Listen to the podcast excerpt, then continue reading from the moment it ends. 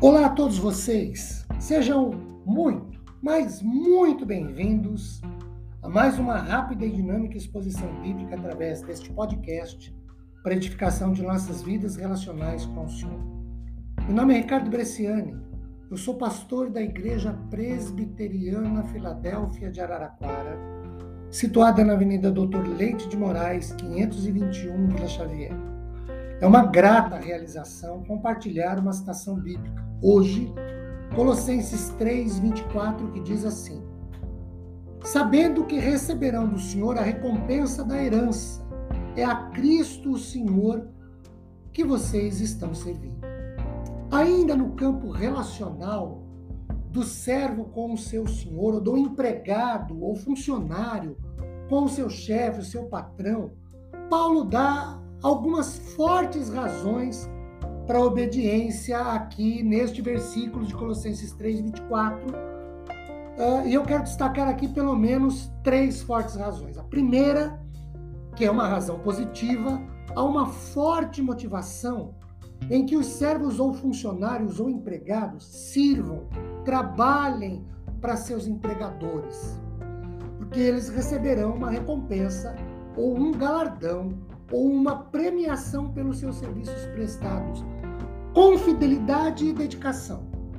A segunda é a forte razão para a obediência do servo ao seu senhor, tanto quanto do empregado ou funcionário ao seu patrão, é a de que essa recompensa é uma herança, que, segundo Dwight Moody, é a relação filial com Deus.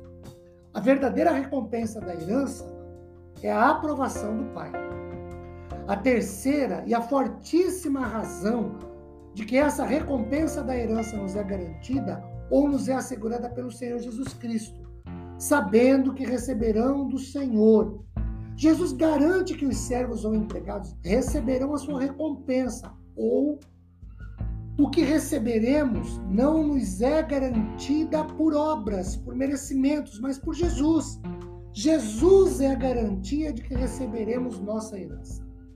Adam Clarke comenta que este Colossenses 3:24, aqui vocês não têm nenhuma pousada e nem propriedade, vocês são servos ou escravos, não desanimem.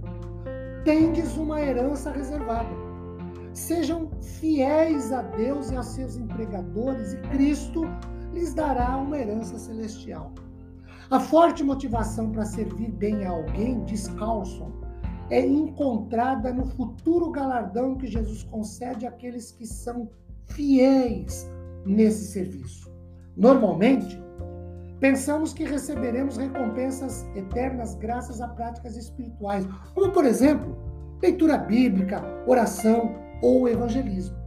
Aqui, em Colossenses 3,24, Paulo afirma que todo trabalho feito para a honra de Cristo como empregados, como servos, como funcionários, trará uma recompensa eterna também. Que Deus derrame abundantemente sobre nossas vidas e famílias sua imensa graça e tremenda misericórdia, depois de ouvirmos esta reflexão bíblica edificação de nossa vida e fé. Amém?